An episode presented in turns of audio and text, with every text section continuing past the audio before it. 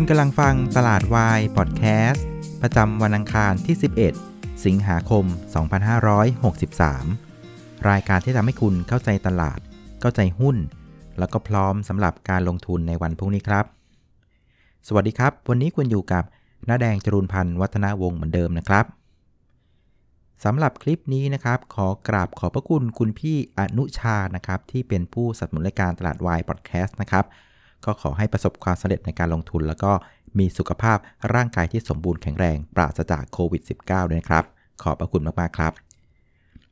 ส่วนเพื่อนๆท่านใดนะครับ สนใจจะร่วมสนับสนุนรายการนะครับ ก็สามารถดูรายละเอียดได้ในลิงก์ด้านล่างของ YouTube ไปเลยนะครับ ขอบพระคุณมากๆครับ ครับ วันนี้นะครับก็เล่นเอาคุณแม่นะครับงงกันไปหมดเลยนะครับ คือแม้ว่าตลาดหุ้นเนี่ย จะบวกกันได้ประมาณสัก 15 จุดนะครับ แต่อารมณ์ตลาดเนี่ยถ้าไปดูหน้าหุ้นนะ เหมือนเหมือนวันนี้ตลาดหุ้นคล้ายๆว่ามันจะลบ 50 จุดนะ คือหุ้นที่เป็นสีแดงๆเนี่ย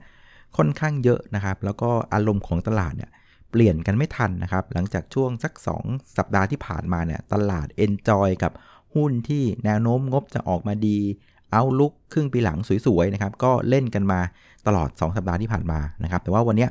อารมณ์เปลี่ยนเลยนะครับ กลายเป็นว่าหุ้นที่เอาลุกดีนะครับงบออกมาดีนะครับ แล้วเล่นกันมาตลอดเนี่ยวันนี้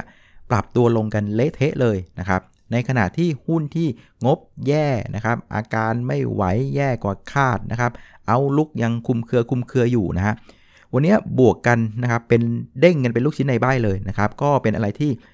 ปรับตัวกันไม่ทันนะครับ แต่ความดีงามของวันนี้นะครับ แม้ว่าอารมณ์มันจะมั่วๆนะนะฮะแต่ว่า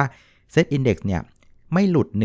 1,320ไงอันเนี้ยก็ถือว่าเป็นเรื่องที่ดีละนะครับ เพราะว่าอย่างที่บอกคือตรงเนี้ยมันเป็นแนวรับสำคัญมาก เด้งขึ้นมาได้ ก็เรียกว่ารอดไปปลอดหนึ่งนะครับคราวนี้ในภาพใหญ่นะครับวันนี้เซตอินเดี x เนี่ยก็ปิดบวกไป 15 จุดนะครับปิดที่ 1,337 นะฮะก็บวกไปประมาณสัก 1%นะครับถ้าเกิดว่าไปเทียบเคียงกับเพื่อนๆในเอเชียแล้วนะ่ะก็ถือว่า พอได้นะนะ วันนี้เอเชียเนี่ยก็บวกกันสลับกันนะครับ อยู่ประมาณสักครึ่งเปอร์เซ็นต์จนถึง 2%นะครับโดยไฮไลท์วันนี้นะครับ ก็มีอยู่ 3 ประเด็นด้วยการที่ขับเคลื่อนตลาดนะครับ ประเด็นที่1เนี่ยมันก็มีข่าวออกมาว่านะครับสหภาพยุโรปนะครับหรือว่า EU นะครับก็ได้มีการนะครับประกาศนะครับ 11 ประเทศที่เรียกว่า Safe List นะครับคือประเทศที่ควบคุมพวกของโควิด -19 ได้ค่อนข้างดีเนี่ยให้สามารถ เข้าประเทศนะฮะในเครือในเครือของยุโรปได้นะครับ ตั้งแต่วันที่ 8 สิงหาคมเป็นต้นไปนะครับ ซึ่งใน 11 ประเทศนั้นอะก็มีประเทศไทยรวมอยู่ด้วยนะครับอ่าหนึ่งในนั้นก็คือออสเตรเลียนะครับแคนาดา จอร์เจีย ญี่ปุ่น อุรุกวัยนะครับนิวซีแลนด์รวันดา เกาหลีใต้ ตูนิเซีย จีนนะครับแล้วก็ประเทศไทยนะครับ แต่ว่าในเคสของจีนเนี่ยเขาก็มีเงื่อนไขว่าจีนเองก็ต้องยอมให้คนยุโรปเข้าประเทศจีนด้วยนะครับ อันนี้ก็เป็นข่าวที่เรียกว่าเข้ามาสร้างความหวังให้กับอุตสาหกรรมท่องเที่ยวไทยนะครับ แต่ว่าอย่างไรก็ดีเนี่ยยุโรปก็บอกว่าอันนี้นะนะครับจะทบทวนทุกๆ 2 สัปดาห์นะครับเขาก็จะเฝ้าระวังว่าประเทศไหนคุมได้ไม่ได้ เดี๋ยวค่อยมีการเอาเข้าเอาออกกันนะครับซึ่งประเด็นนี้อย่างที่บอกคือมันทำให้เกิดความคาดหวังทันทีว่าเฮ้ยอุตสาหกรรมท่องเที่ยวน่ะจะมาแล้วนะครับ ลุ่มประเทศในยุโรปเองนะครับก็มีความสุขนะครับ เพราะว่าประเทศเขาเนี่ยนะครับมีรายได้จากอุตสาหกรรมท่องเที่ยวก็เยอะอยู่เหมือนกันนะครับวันนี้นะครับพอข่าวนี้ออกมาน่ะก็เลยทำให้หุ้นนะครับในยุโรปเนี่ยปรับตัวขึ้นกันโดยเฉลี่ย 2%เลยนะครับจากประเด็นนี้นะครับส่วนอีกประเด็นหนึ่งนะครับมีข่าวล่าสุดออกมานะครับเมื่อช่วงเย็นที่ผ่านมาปรากฏว่า ประเทศรัสเซียนะครับก็บอกว่าสามารถคิดค้นวัคซีนนะครับป้องกันโควิด -19 ได้เรียบร้อยแล้วนะครับแล้วก็จะยื่นจดทะเบียนขอใช้อย่างเป็นทางการแล้วนะครับ แล้วประธานาธิบดีปูตินก็บอกว่านอกจากจะคิดค้นได้นะเขาก็มีความมั่นใจมากนะครับ แล้วก็เอาไอ้วัคซีนเนี่ยฉีดให้กับลูกของตัวเองด้วย โอ้โห มีความมั่นใจมากนะครับ เพราะใครๆก็รักลูกใช่ไหมแต่ว่าพอคิดค้นวัคซีนปั๊บ ฉีดให้ลูกเลยนะครับ ก็ทำให้คนนะฮะ โดยเฉพาะยุโรปมีความมั่นใจว่า เฮ้ย สงสัยจะรอดแล้วรอบนี้นะครับ คราวนี้แต่ว่าถ้าเกิดว่ากลับมาที่ประเด็นของที่ยุโรปเนี่ยอนุญาตให้นะครับ11 ประเทศเข้าประเทศเขาได้นะครับออีกมุมหนึ่งนะนะครับ ก็ต้องถามเหมือนกันนะว่า คนประเทศต่างๆเนี่ยกล้าที่จะเข้าไปที่ยุโรปหรือเปล่านะครับ เพราะว่าวันนี้นะครับประเทศสเปนนะครับ ซึ่งเป็นหนึ่งในสมาชิกของสภายุโรปนะก็ยังคงมีผู้ติดเชื้อนะค่อนข้างเยอะนะครับ วันละ 3,000 คนนะครับ สเปนเนี่ยเป็นอันดับ 10 ของโลกนะ อันดับ 12 คือประเทศอังกฤษนะครับ มีผู้ติดเชื้ออยู่วันละ 800 คน ส่วนอิตาลีเองนะครับคนชอบไปเที่ยวเมืองเขามากนะฮะอยู่อันดับ 17 ของโลกนะครับ ก็ติดเชื้ออยู่ 300 คนต่อวันนะครับ ก็ต้องมาถามตัวเองนะ กล้าไปไหมยุโรปนะครับ ต้องถามตัวเองดูนะครับ ส่วนอีกประเด็นหนึ่งนะครับ ในประเทศไทยเกี่ยวเรื่องนี้ก็มีเหมือนกันนะครับ ปรากฏว่าทางาทางการน่ะก็กำลังคุยเรื่องของ Travel Bubble อยู่เหมือนเดิมนะครับ แต่ว่าตอนนี้เริ่มเปลี่ยนแผนแล้วนะ ของเดิมเป็นเรื่องระหว่างประเทศกับประเทศ ของใหม่เนี่ยกำลังพิจารณาเป็นระดับเรียกว่า Safe and Seal คือระดับเมืองกับเมืองนะครับ ยกตัวอย่างง่ายๆ เช่นสมมุติว่าเมืองนาโกย่ากับเชียงใหม่นะครับ ถ้าเกิดว่าเชียงใหม่คุมได้ดี นาโกย่าคุมได้ดีนะครับ ก็จะอนุญาตให้ 2 เมืองเนี้ยนะครับ ผู้คนใน 2 เมืองเนี้ยสามารถท่องเที่ยวระหว่างกันได้นะครับ ซึ่งฟังดูมันก็ตลกตลกอยู่เหมือนกันนะ ไม่รู้ว่าจะทำได้จริงหรือเปล่านะครับแต่ก็เอาละนะครับ อย่างน้อยมันก็ทำให้หุ้นที่เกี่ยวเนื่องกับเรื่องของการท่องเที่ยวเนี้ยก็เล่นกันสนุกสนานเลยทีเดียวนะครับ ส่วนข่าวที่2นะครับก็เป็นข่าว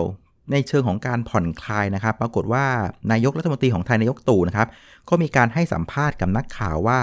ก็เรียกว่าพร้อมนะ ที่จะเปิดเวทีพูดคุยกับนักศึกษานะครับ ที่จัดม็อบกันอยู่เนี่ยฮะแกก็บอกว่าได้เตรียมเวทีไว้แล้วนะครับ ประมาณสักกลางเดือนสิงหาก็พูดคุยกันนะครับ แล้วก็เปิดทางว่าอยากจะเสนออะไรก็เสนอเข้ามาละกัน10 ข้อนะครับ ก็พร้อมที่จะพูดคุยพิจารณาการ ก็ถือว่าเป็นการผ่อนคลายเนาะอย่างน้อยไม่ได้ใช้กำลังนะครับตั้งโต๊ะนั่งพูดคุยกันก็ถือว่าเป็นสัญญาณที่ดีนะครับ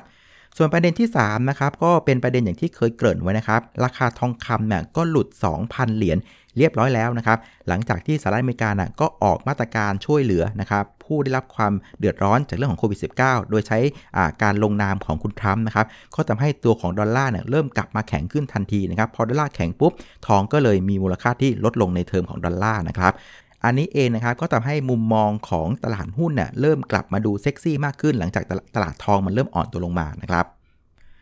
คราวนี้มาดูหน้าหุ้นกันบ้างนะครับ หน้าหุ้นที่ผลักดันตลาดในเชิงบวกวันนี้นะฮะอย่างที่บอกคือ มันก็เป็นหุ้นที่เกี่ยวเนื่องกับการท่องเที่ยวหมดเลยนะครับลืมเรื่องงบไปก่อนนะครับเอาเรื่องของความหวังมาก่อนนะครับวันนี้หุ้นที่ปรับตัวเด่นก็จะมีตัวของ AOT นะครับบวกมา 9%นะครับความหวังมาเต็มๆนะครับแม้ว่างบเพิ่งออกมาเมื่อสักครู่นะขาดทุนไปประมาณสัก 3,000 ล้านบาทนะครับเป็นการขาดทุนที่น้อยกว่าตลาดคาดนะตลาดคาดไปใกล้ๆ4,000นะครับก็ถือว่าเป็นอะไรที่พอทนนะครับอีกตัวหนึ่งก็จะเป็นตัวของมินนะครับมินวันนี้บวกมา 10%เลยนะครับอันนี้ก็ถือว่าได้ประโยชน์โดยตรงนะ เพราะว่าเขามีโรงแรมที่อยู่ในยุโรปค่อนข้างเยอะนะครับ ตัวถัดไปก็จะเป็นตัวของ BTS นะครับวันนี้บวกมา6%เช่นกันนะครับ รถไฟฟ้าสายสีเขียววิ่งผ่านสุขุมวิทนะครับ นักท่องเที่ยวใช้ค่อนข้างเยอะ แม้ว่าวันนี้ยังไม่มานะ แต่ข่าวนี้ก็ทำให้เกิดความคาดหวังขึ้นนะครับ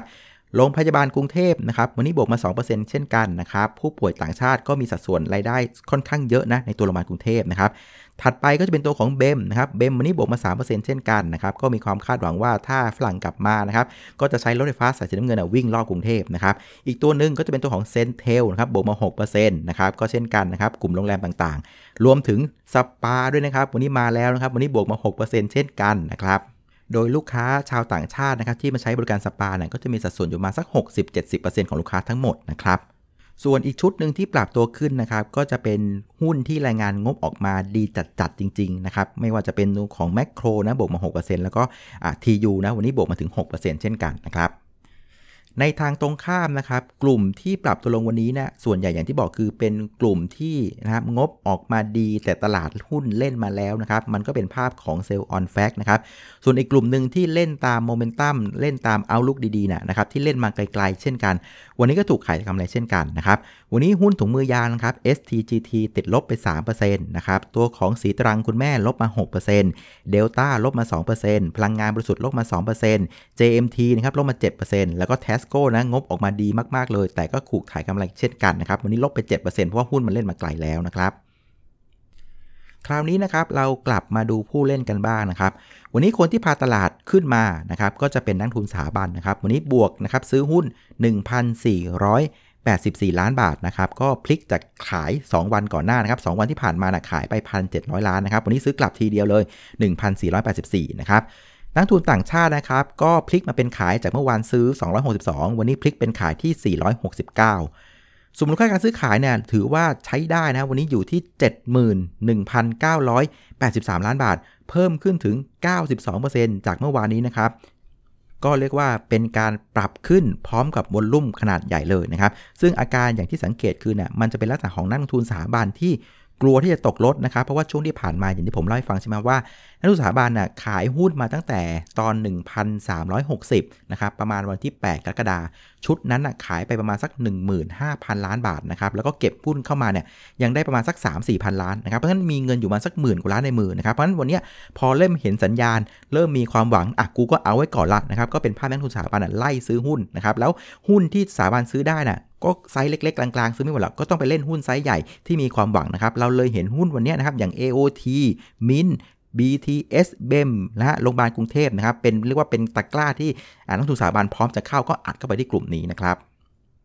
ดังนั้นนะครับโมเมนตัมของตลาดตอนนี้นะครับ กลับมาอยู่ในมือของนักลงทุนสถาบันอีกแล้วนะครับ เพราะงั้นเราต้องจับตาดูให้ดีว่าเขาจะไปกลุ่มไหนยังไง เดี๋ยวเฝ้าดูดีนะคร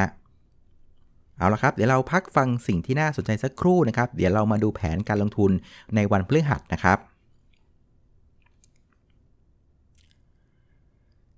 สำหรับวันพฤหัสนะครับ ก็จะเป็นวันที่เราจะอ่านข้อมูลของคืนวันพุธ แล้วเอามาเทรดกันในเช้าวันพฤหัสนะครับ ข้อมูลของวันพุธเนี่ยนะครับที่ต่างประเทศจะมีอยู่ 2 ประเด็นที่สำคัญนะครับอันที่ 1 ก็จะเป็นเรื่องของการรายงานนะครับตัวเลขสต็อกน้ำมันดิบของสหรัฐอเมริกานะครับ ซึ่งสัปดาห์ที่ผ่านมาเนี่ยก็เซอร์ไพรส์เลยนะฮะติดลบไปมาสัก 7 ล้านบาร์เรลนะครับ ในสัปดาห์นี้ก็คาดว่าจะลดลงอีกนะครับประมาณสัก 3 ล้านบาร์เรลนะครับ ซึ่งเพื่อนๆจำไว้เลยนะ ยิ่งสต็อกน้ำมันดิบนะมันติดลบเท่าไหร่นะมันก็แปลว่าอุปสงค์ความต้องการใช้น้ำมันมันยังคงเพิ่มขึ้นอย่างต่อเนื่องนะครับส่วนประเด็นที่2นะครับก็จะเป็นตัวเลขเงินเฟ้อนะครับของสหรัฐอเมริกานะครับในเดือนมิถุนายนอยู่ที่บวกนะครับ1.2%นะครับในเดือนกรกฎาคมก็คาดว่ายังเป็นภาพของการบวกอยู่นะครับ 1.1%นะครับยิ่งบวกเยอะๆนะ่ะยิ่งเป็นสัญญาณที่ดีกับเศรษฐกิจนะครับ นอกจากนี้นะครับ ในวันพฤหัสก็จะเป็นการย่อยเรื่องของงบที่ประกาศในเย็นวันนี้นะครับ ซึ่งเย็นวันนี้นะครับก็ประกาศงบออกมาหลาย ๆ ตัวเลยนะครับ ตัวเด่นๆ ก็จะเป็นตัวอย่าง CPO นะครับ รายงานงบออกมาประมาณสัก 2,900 ล้านบาท ถือว่าเป็นไปตามที่ตลาดคาดนะครับ ก็ถือว่าโอเคนะ เพราะตอนแรกบางคนเนี่ยโอ้โหคาดการว่า CPO จะขาดทุนนะในไตรมาสนี้ เพราะงั้นออกมา2,009นะครับ ผมว่าเป็นตามคาดที่สบายใจนะ ดังนั้นนะครับผมคิดว่า CPO ในวันพฤหัสน่าจะเคลื่อนไหวในเชิงบวกนะครับ อีกตัวหนึ่งก็จะเป็นตัวของ AOT นะครับ รายงานเมื่อสักครู่นะครับ ขาดทุน 3,000 ล้านกลมๆ นะครับ ตลาดคาดว่าจะขาดทุนประมาณสัก 3,800 ล้าน อันนี้ก็ถือว่าเลวน้อยกว่าคาดนะ อันนี้ก็น่าจะเป็นสัญญาณที่ดีนะครับ ส่วนอีกตัวหนึ่งก็จะเป็นตัวของ VGI นะ เดี๋ยวมาดูว่าจะขาดทุนหรือเปล่านะครับ แล้วก็ตัวของ Pima Marine นะครับ ก็ตลาดคาดว่ากำไรจะทำ New High นะ เดี๋ยวมาดูว่าจะทำได้จริงหรือเปล่านะครับ เอาละครับคราวนี้เข้ามาสู่แผนการลงทุนในวันพฤหัสนะครับ ก็ต้องยอมรับว่าตลาดตอนนี้ เป็นตลาดที่งงๆนะครับ เรื่องของงบตอนนี้เริ่มมองข้ามไปแล้วนะครับ เริ่มไปหานะครับหุ้นที่มีสตอรี่นะครับที่งบไม่ดีไม่เป็นไร แต่สตอรี่ของการโอกาสในการฟื้นตัวเนี่ยมันเริ่มกลับมาน่าสนใจอีกครั้งหนึ่งนะครับ คราวนี้สำหรับเพื่อนๆที่เป็นสายเก็งกำไรระยะสั้นนะครับ ตามแผนเดิมที่เราให้ไว้เมื่อวาน 1320 เอาอยู่นะครับ เพราะงั้นยังคงสามารถเทรดได้นะครับ แต่ว่าถามว่าจะเทรดหน้างานไหน อันนี้พูดตรงๆ ดูไม่ออกนะครับ ก็ต้องไปดูเอาวันพฤหัสแหละนะครับว่าสถาบันเข้าไปเล่นกลุ่มไหนนะครับ แต่ผมคิดว่าถ้าโมเมนตัมของรัสเซียมันยังดีแบบนี้นะครับผู้ติดเชื้อที่สหรัฐอเมริกาน่ะยังคงอยู่ในระดับต่ำกว่า 50,000 คนนะ ผมว่านะครับโมเมนตัมของหุ้นที่เรียกว่าอุดมไปด้วยของความหวังในเรื่องของการฟื้นตัวเกี่ยวกับเรื่องของการท่องเที่ยวน่ะก็น่าจะยังเป็นหุ้นที่ได้รับความสนใจจากนักทุนสถาบันนะ ก็ลองจับตาหุ้นกลุ่มนี้ไว้แล้วกันนะครับ แต่ว่าตราบใดที่ยังยืนเหนือ 1320 ได้นะ่ะยังสามารถเทรดได้นะครับ แต่ก็เฝ้าดูดีๆนะครับ เพราะว่าแนวต้านถัดไปเนี่ยมันอยู่บริเวณสัก 1,345 นะครับ แนวต้านย่อยนะ ถ้ามันผ่านตัวนี้ไปได้นะก็มีโอกาสที่ตลาดหุ้นจะวิ่งเร็วๆ ได้เช่นกันนะครับ คราวนี้สำหรับเพื่อนๆที่เป็นสายโมเมนตัมนะครับ ถือหุ้นระยะกลางหรือยาวนะครับ ตอนนี้ต้นทุนเราอยู่ประมาณสัก 1,320 นะครับ ตอนนี้ยังไม่ซื้อเพิ่มนะครับ ผมยังใช้แผนเดิมนะ คือเฝ้าไปก่อนนะครับ รอให้ผ่าน 1,350 ให้ได้ก่อน ค่อยเอาเพิ่มก็ได้นะครับแต่ถามว่าคราวนี้ถ้าจะเอาหุ้นเพิ่มนะครับเอาหุ้นไหนดีนะครับก็คงต้องเล่นคล้ายๆ กับเพื่อนๆที่เป็น short term นะคือเน้นหุ้นที่งบพังนะครับแล้วก็มีความหวังในเรื่องของการกลับตัวในเรื่องของการฟื้นตัวนะครับ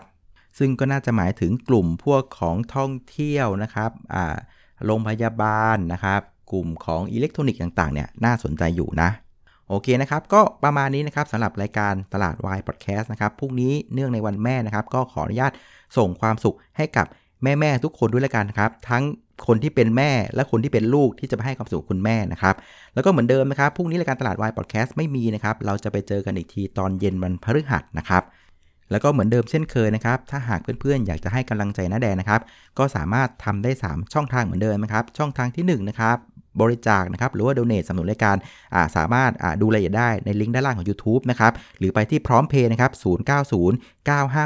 0909564292 นะครับหรือช่องทางที่2นะครับกดไลค์กดแชร์ กดติดตามนะครับรายการตลาดวายพอดแคสต์บน YouTube นะครับหรือไปกดไลค์ที่ Facebook Fanpage น้าแดงคุยนักลงทุนก็ได้เช่นกันนะครับ ส่วนช่องทางที่3นะครับแนะนำรายการนี้ให้เพื่อนๆของคุณได้รู้จัก ก็จะเป็นพระคุณยิ่งๆนะครับ เอาละครับ วันนี้ลาไปก่อนนะครับ เจอกันวันพฤหัสเย็นๆครับ สวัสดีครับ